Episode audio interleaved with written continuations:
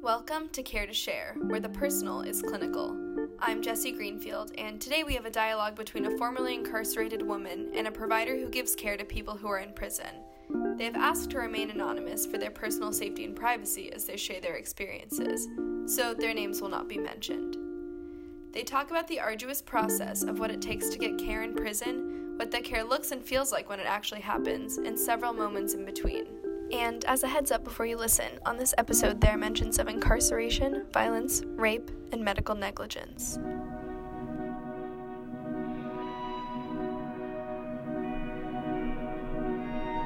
So, hi, I am a formerly incarcerated woman, middle-aged, I guess we could call that, being generous to myself. I have completed BU and UMass, and we're going to talk about healthcare today. I'm a clinician, and I work in the jails. Things that are important to me are being a mom, getting a lot of sleep, balancing coffee in the morning with a few beers at night, and just giving people voices who may not feel like they have a voice. Ah, so those would be my voices that I'm speaking for all those many people that do not have that opportunity or that option to be able to be heard, which is great.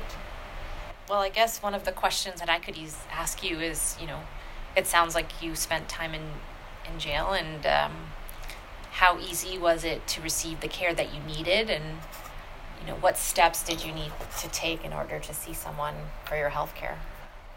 Well, usually the process would be on a as-need basis. You would put in a slip, and you would put it in a little box telling them what your issues are. And if it was something serious, they might call you in a week. And if it was something less serious, you might get a call in a week or two, depending on how many come in first, because usually it's the people who are just being sentenced that'll be seen prior to anyone else, their top priority, so they can be evaluated first. So to see physicians could be a bit of an obstacle and a bit of a challenge, depending on your situations. I had a lot of situations. I think that your experience is quite common. And when I go to see people, they say the same thing. And I think what one of the issues are is that the sick slips are triaged by nurses or LPNs. And it's a lot of pressure on a nurse or an LPN to decide what's something that's acute and what's not. It takes several gatekeepers to get it to the level of someone who, especially when you're sick, you really need to be seen. It's a staffing shortage. And then often what the people from the jail say is that when people get incarcerated, every small thing becomes a big thing. This is not my point of view.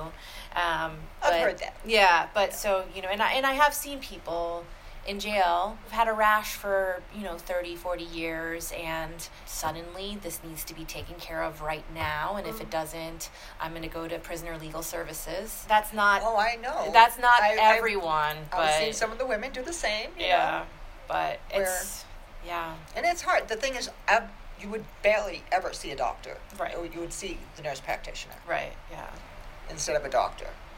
And it would be up to her to run the test that you need to have run and the results on that, and then they would decide where it would have to go from there. Mm-hmm. And the avoidance would be bringing it to a doctor because they're so rare to get a hold of. They're too busy handling the people that are coming in.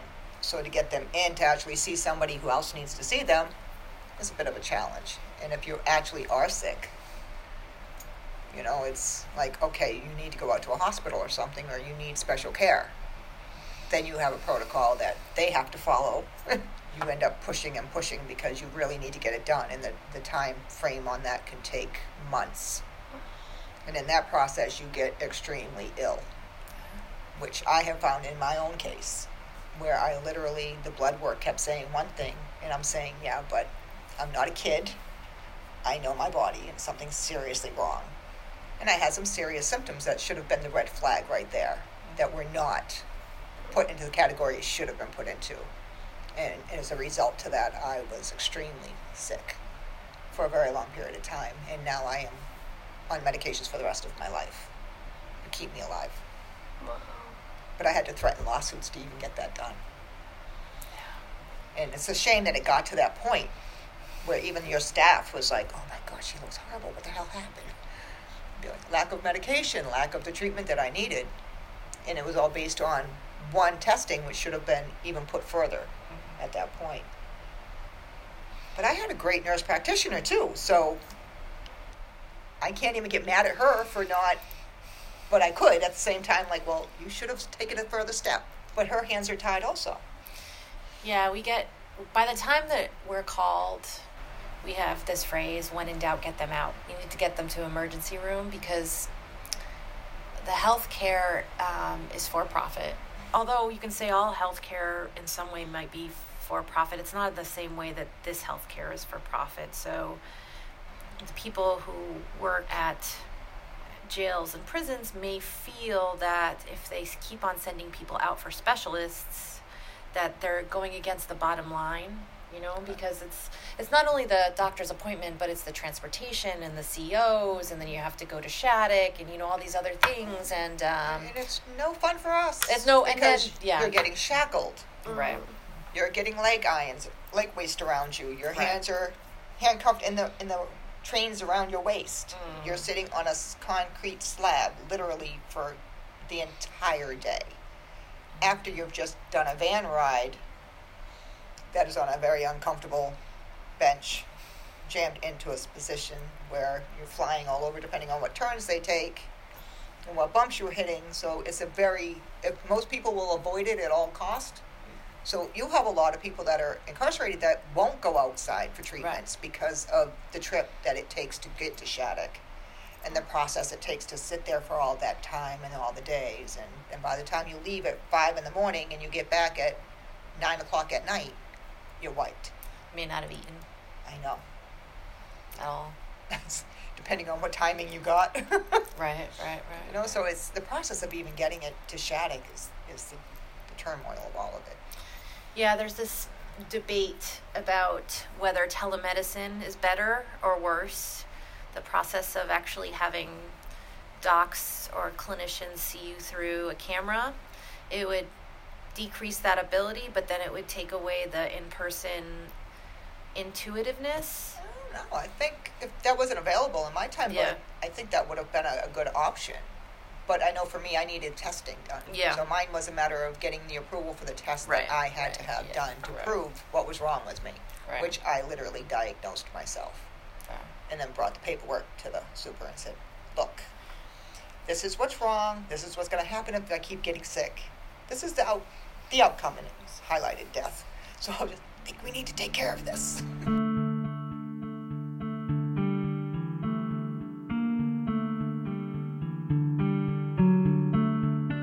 Did you go to there was a conference last year where actually it was about healthcare, and several men who were incarcerated were there, and they even said that there was one designated person in the prison who was always the go-to, the person who was incarcerated, who was the doctor, like the one with the most knowledge, and they I guess they kept this book that they would pass on to other people. It was a medical book. That is so awesome. And it would be tattered and torn and highlighted, and so...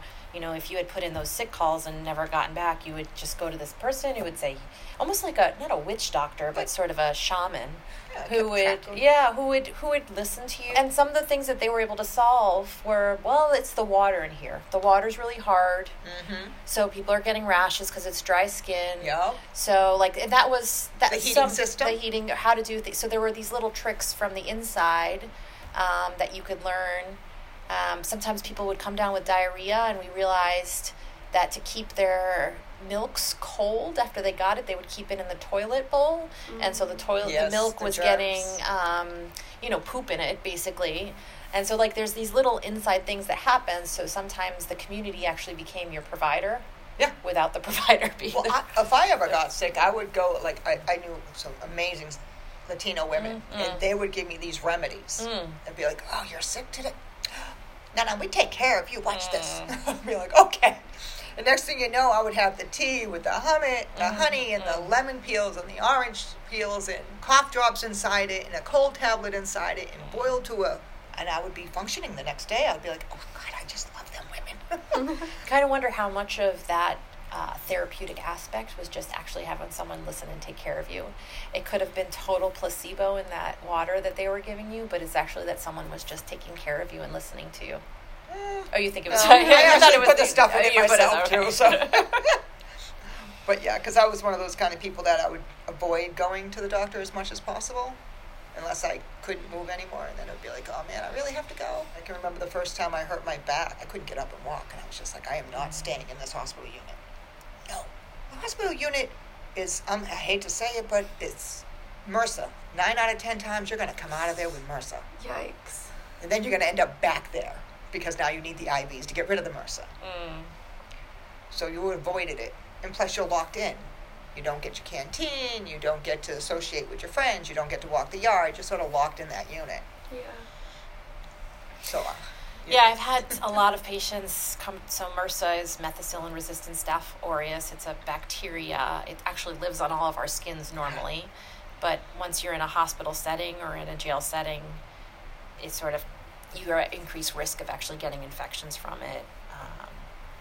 I think that's probably, there's definitely merit to that, and you know, you're around sick people, so mm-hmm.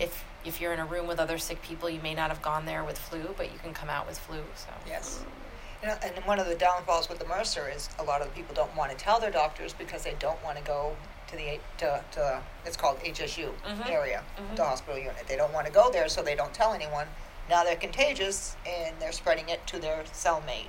Yeah. Or the people they're with. It is an issue. One of the things I get challenged with, though, is that when I go in and I try to embark my knowledge, potentially because it's the first time people have seen me, they don't know if I'm an enemy or a good person. True. I try to sort of give my opinion and assure people, but I come in part of the enemy, so it's very hard to convince people that what I'm saying, if it's reassuring words, is true. That I'm not minimizing because I'm part of the bad team. I never really considered just the bad team, because I had some really good people that were working with me. Mm-hmm. I just felt that they didn't take everyone as serious as they could. Mm-hmm. They should have sometimes, mm-hmm. or they relied on just simple test results mm-hmm. instead of saying, okay, we need to take this a step further, because if you have symptoms that show something is seriously wrong here. Right. I think what you're getting at is there's these diseases that are like the 5% where 95% of the people, and I'm not sure what your illness was or whether you're comfortable talking about it, but maybe it is that 95%, 98% of the people who presented with those symptoms, they would have gotten better on their own, but the 2% didn't, and you're the 2%. Oh, is that 2% that ended up with the colitis mm-hmm. and the Crohn's disease, where yeah. it exacerbated so badly that... Yeah. Let's just say, very lucky I wasn't put on a bag immediately. That's how, because it went almost a year without being diagnosed until I finally got so bad where I could barely walk or stand, and staff was just like, what's going on here?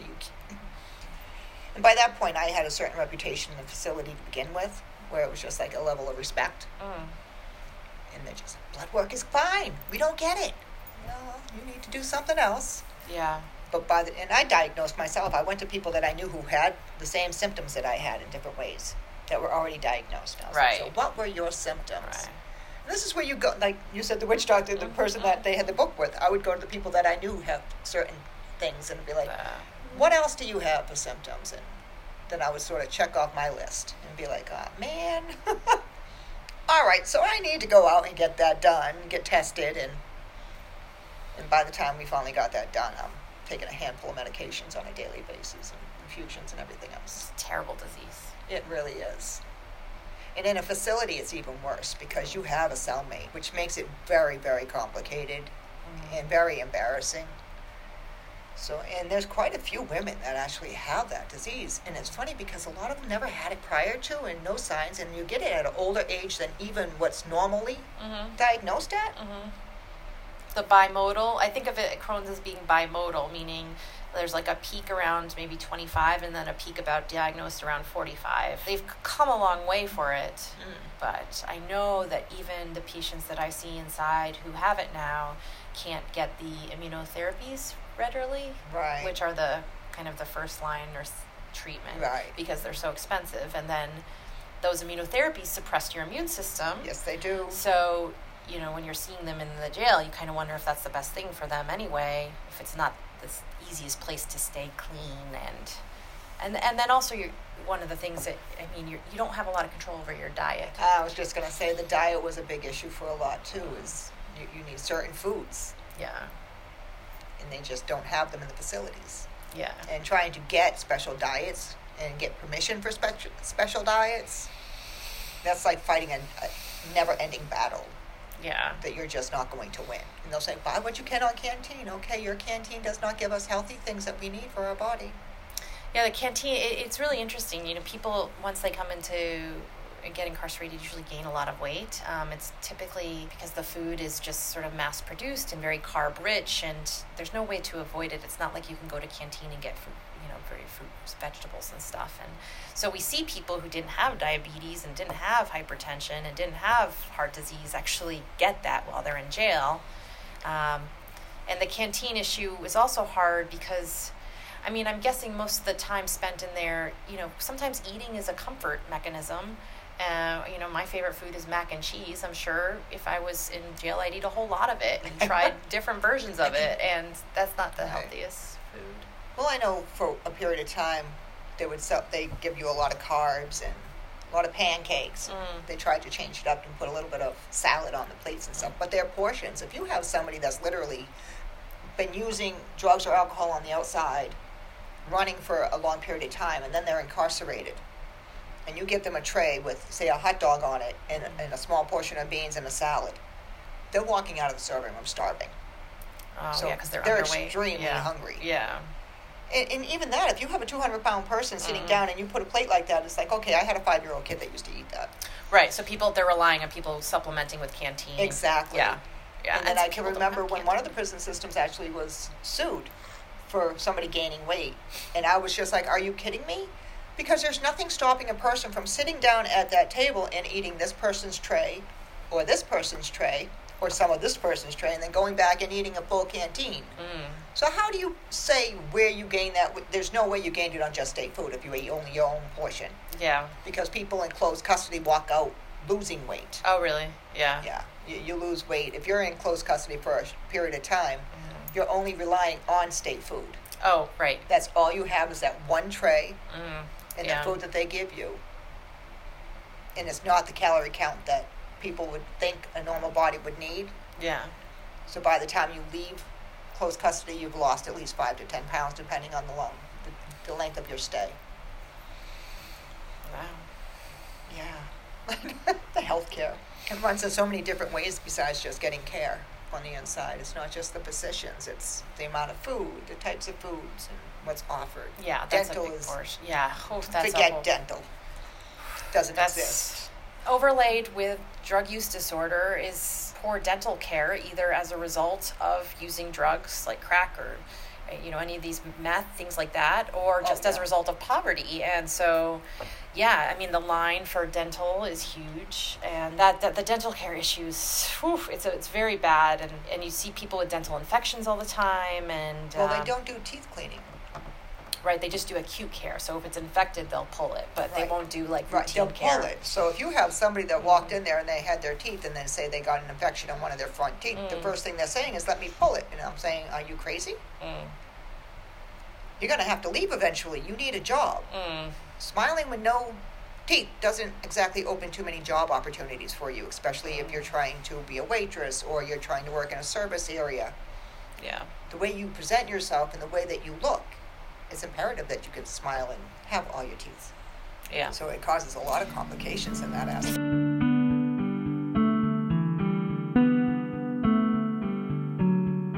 I think there's this unfortunate desensitization that happens to people that work in jails, because there are a few people that keep on coming in that you feel like no one's ever going to get out. No one's ever going to do anything with their life. No one's ever... This is not me again. I'm speaking... Oh, no, I understand it. Yeah. We have that same...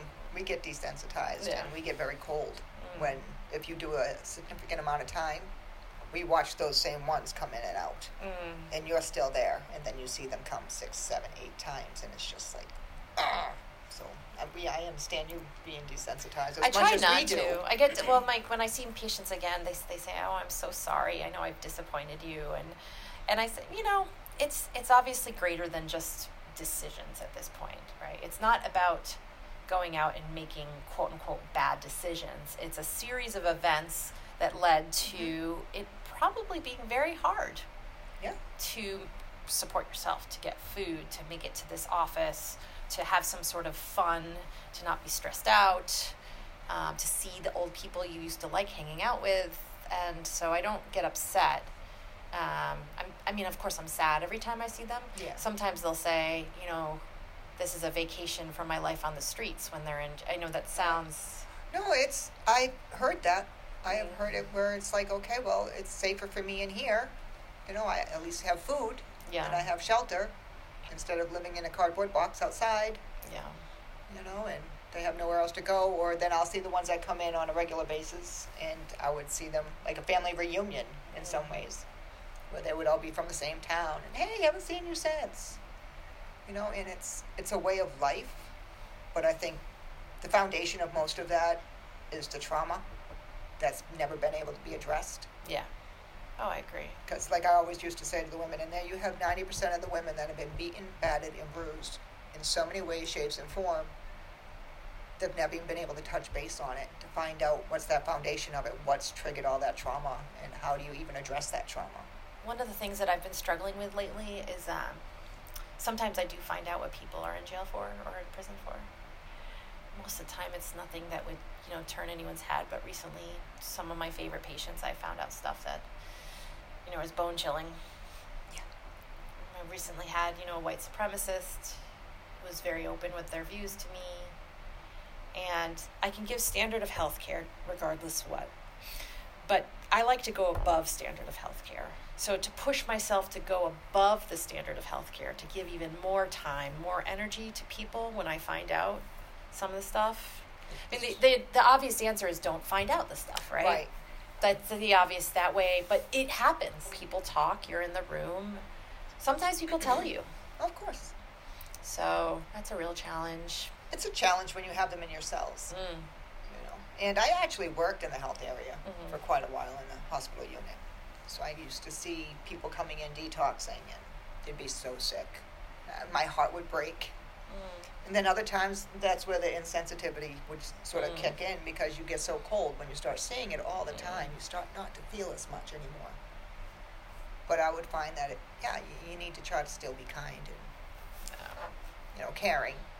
And it does become a challenge, even for the people that are incarcerated and where they're incarcerated together. I have learned to see both sides of the coin. I've gotten to see the medical staff who were very good to me, and they were nice and kind, and I've got to see them be really sweet to some people, and then at other times it'd be like, no. And I'd be like, ooh, they're very nice to that one. Yeah. But I don't know if it had to do with their crimes or it had to do with some people just hypochondriacs. I actually think, sometimes I'm in a room with a patient at the jail, and I could spend the whole day listening to them, talking with them, and then sometimes someone will come in and my heart will drop that I have to see them again. I've gotten some advice on that because someone said to me, if you think it's hard to be in the room with that person, think how hard it is for that person to be inside themselves. You know, like these people that make your skin crawl, that are accusing me or saying they're going to sue me or for every little thing. Like, that person's obviously coming from an area having a difficult development. You know, I don't know what happened in their life. So those are the patients. You know, they'll ask for a bottom bunk, right? Like, and they'll be jogging around the yard, right? Or a special pillow because the pillows are really flat, and so there's a wedge that you can put under your pillow. Or Ensure is something that you can take. It's like a milkshake you can take to boost your calories, and that's like in that order. Those will be the requests. And I used to give it to everyone. Don't forget the cotton blanket. No one asked me for a cotton blanket. Nobody asked you for a cotton blanket. I don't know if they just don't have them anymore. Do you not have the wool ones anymore? People have asked me for extra blankets, and I can't find the button on the computer to order it, honestly. Oh. I mean, it's because everything's ordered electronically, and so I can put in a little note. They've actually taken away a lot of my privileges for ordering this stuff because I was ordering it too many times. In fact, when you go into some of the rooms now, it'll say, do not ask me for a bottom bunk, like on the room, just for whoever's sitting. Don't ask. Just don't ask because... I was one of those people that had a bottom bunk, though. Only because we had different kind of buildings, and one of them that was just impossible to even climb. Unless you're like 20 years old, then you can just climb right up it. I'm not 20 years old, so.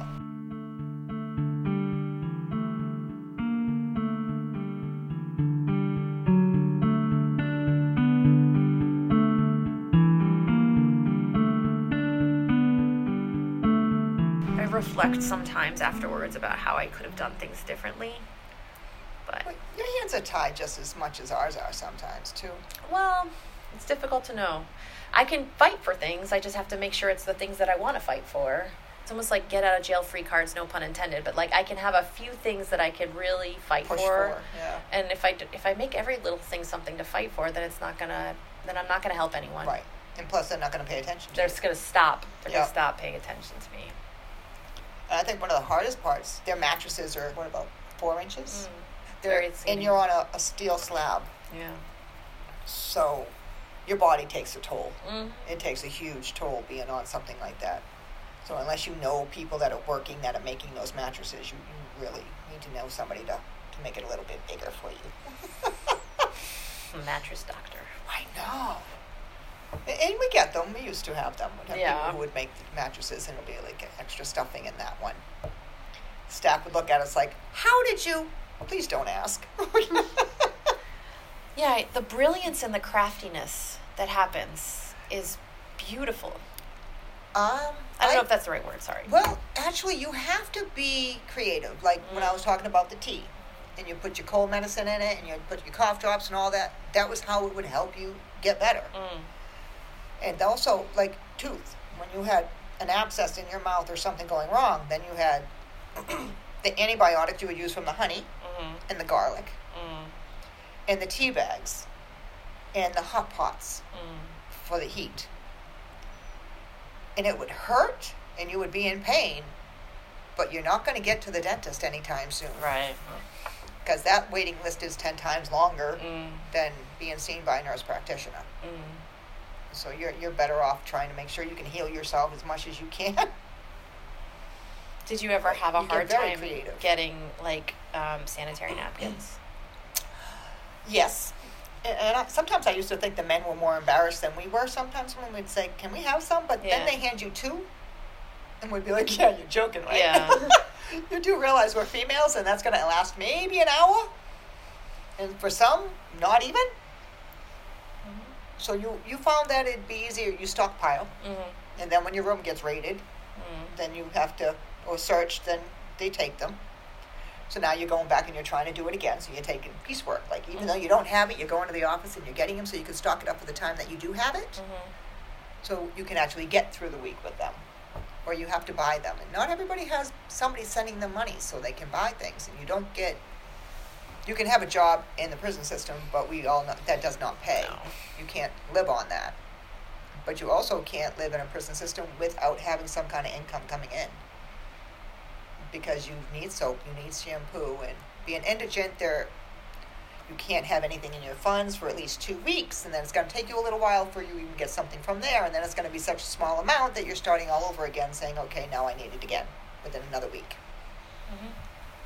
So it's hard on families outside and friends because they're the ones that really have to support you. Right, and they don't, it seems like sometimes... the family members are a little bit upset or disappointed at times, and so they don't know if, giving you that extra money enables you to have a Kit Kat bar and whether you should really be punished and not have that Kit Kat bar. Or maybe it's going to give you that soup so you can break it in half so you can go to sleep at night without being hungry. Yeah. It depends on how they spend their money that they have. Right, yeah. The criminal justice reform bill is going to mandate that sanitary napkins are given without cost. I mean, we can say things will be done, but they're not done, right? And there's often no way of knowing whether this is actually. You can put a policy in place, but unless you evaluate every jail on every day, you're not going to know that it's actually happening. That's so true. But maybe there's, I feel like there's a little bit of a bright light. There is. They're doing some changes, and these changes will help people. I would love to see a lot more change. Yeah. Of course, in different categories instead of just sentencing, but also they have the good time being changed, the mandatory minimums being changed. I would like to see something focused more for the healthcare mm-hmm. and for the aging, mm-hmm. because right now there are so many people that are aging in prison that are not getting the care that they need. Yeah. Nor will they ever be able to get that care, unless they're going to give up their housing units to stay in a hospital unit where they're going to be basically segregated from everybody that they know. So now they're not getting help from the people they know who have been there with them. But people that went in at a young age are now old. Yeah. It's, you know, in speaking with a lot of the people that make the budgets,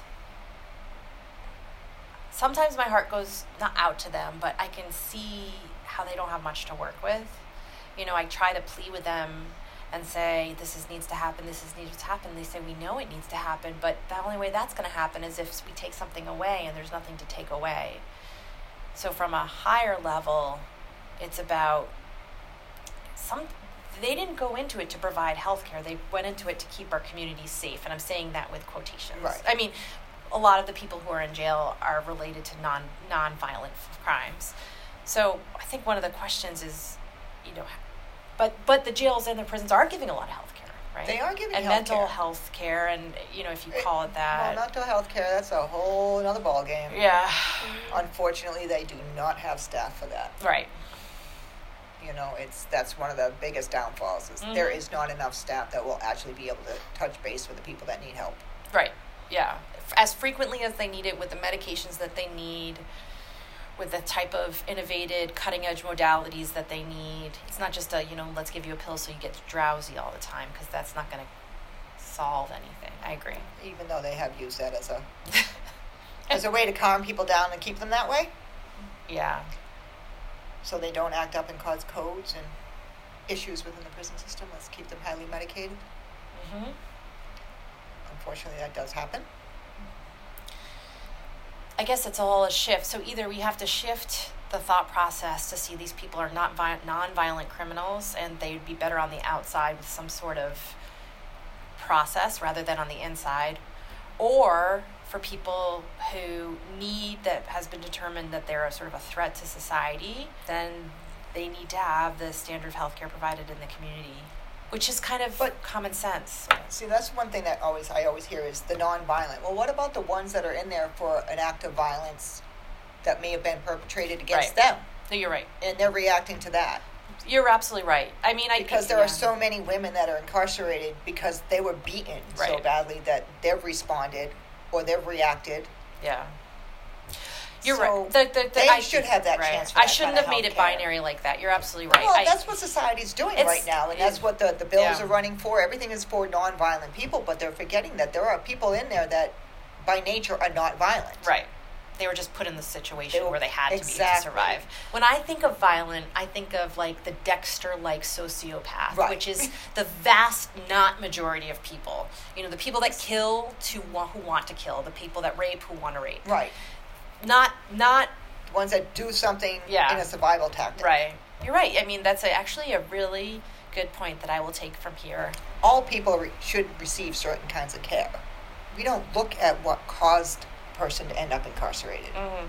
We say they're incarcerated, you know, or all those stigmas and stereotypes that society has placed on them, instead of saying that's still a human being. Right.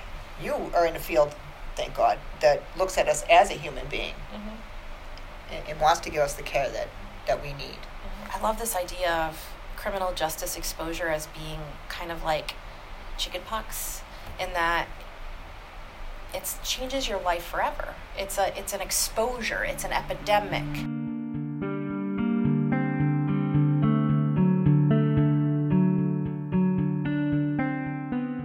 Why don't we think about it like Ebola or Zika or any of these other things? You know, it touches your life and your trajectory of life is changed, and it will never be the same. No, never. Have you heard of, like, the person-first terminology for people in jail? Like, it's very hard. Inmate is sort of, it's a classification that's kind of stigmatizing. A person in jail or... Specific language says that we don't use that anymore. Now it's supposed to be people incarcerated or incarcerated person. If you're somebody who's staff of DOC or somebody who's been incarcerated, you still use those words. Right. Because they're just, those are the words that are used. You can own them, though.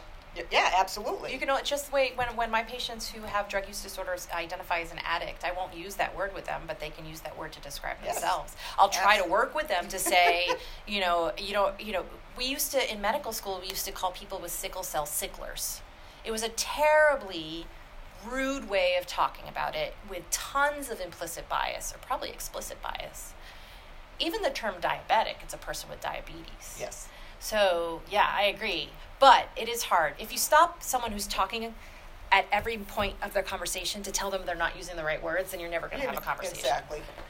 So it is difficult. And then you don't even know where they're coming from. Right. Because if you have somebody that you're not aware that they've been formerly incarcerated, and they're saying, the inmates over at, and you're saying to yourself, well, that's not how we say that anymore. Right. But to them, it is.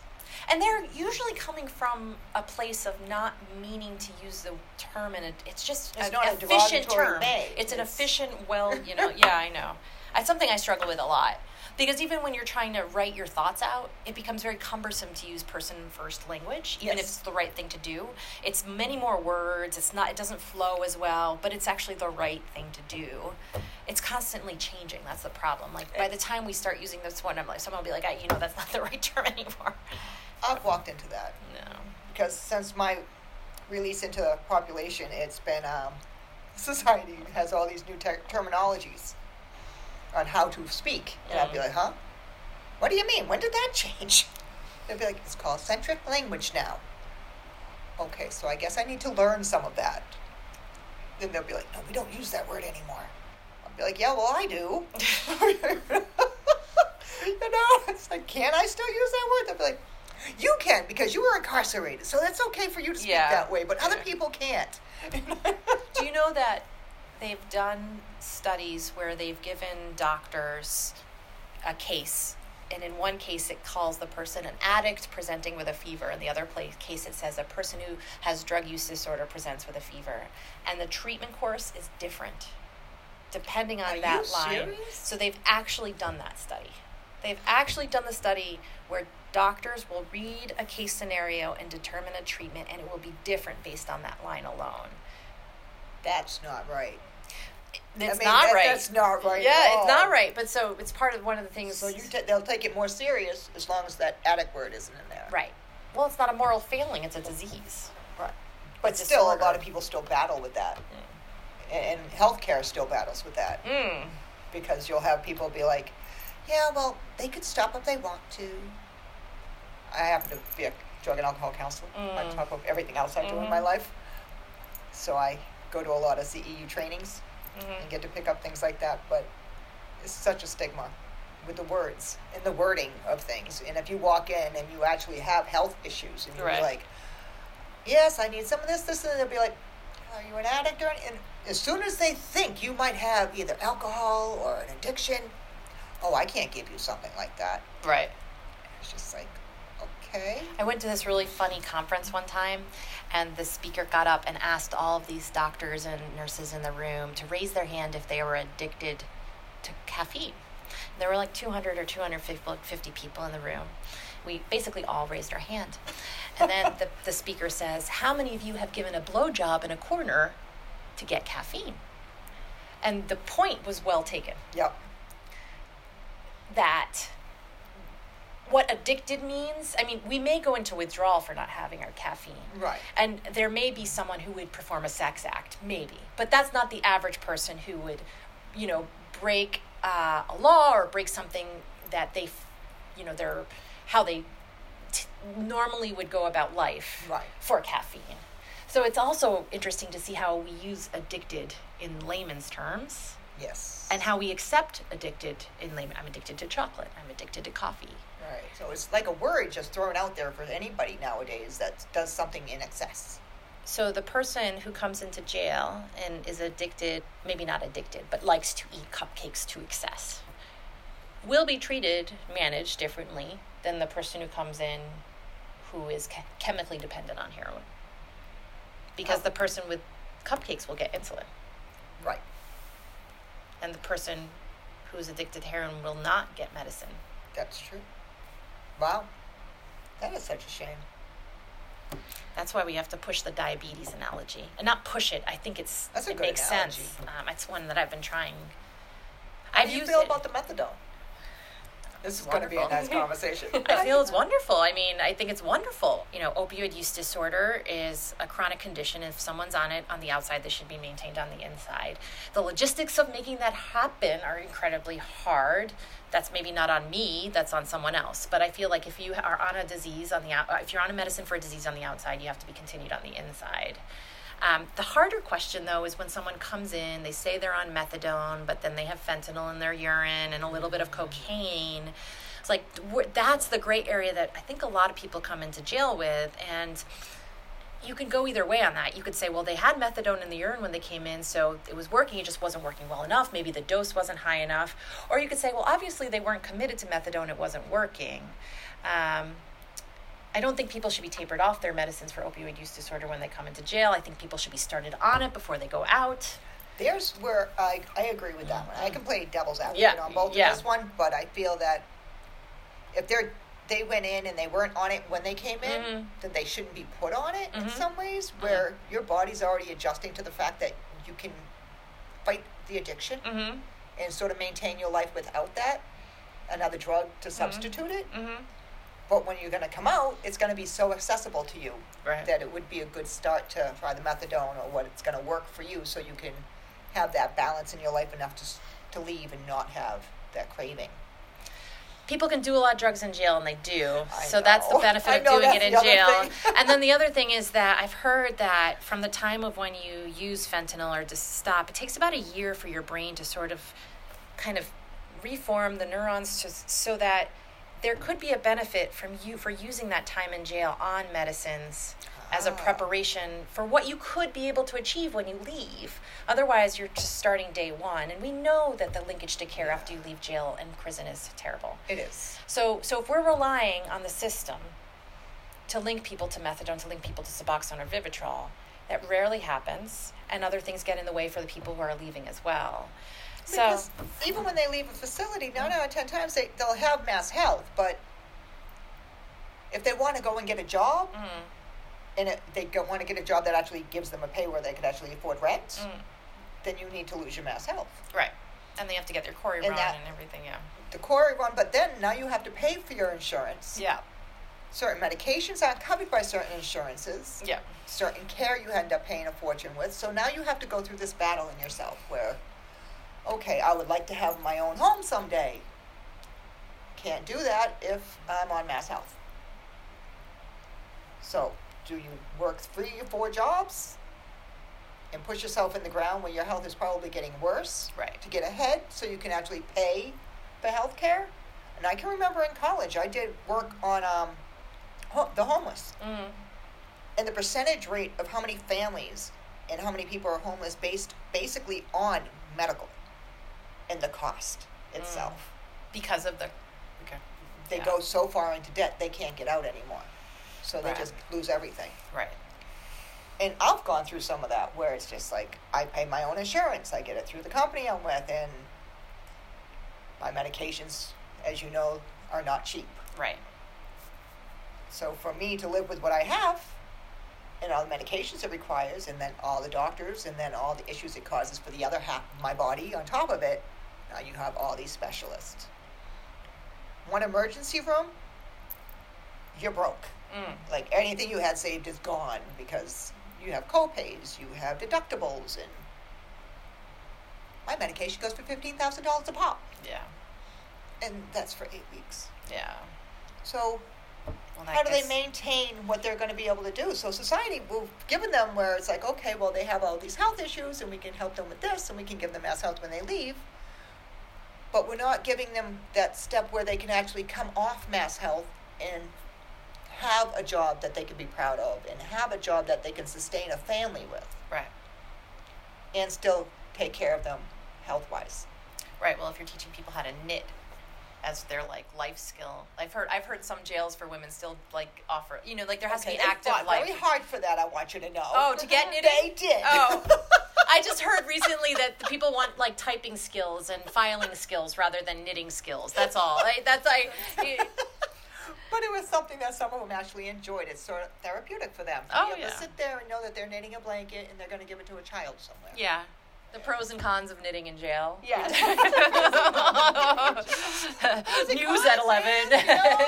You're just sitting there and you're learning a new skill to keep you busy at night when you get out. Instead of eating all that food that you didn't have access to inside. Yeah. Sit in front of that TV and just keep eating. No, knit. Just knit. It has been 51 minutes. Ooh. Which time breezed by. I thought we had a very good discussion. Yeah. Thanks to Caleb Martin Rosenthal for composing the gorgeous music you heard in this episode, and to Tessa Abaddon for creating our beautiful cover art. For more thoughts and resources on healthcare on the inside, as well as posts for other episodes and some behind-the-scenes goodness, head over to the Care to Share blog at caretosharepodcast.wordpress.com. The link's also in the show notes.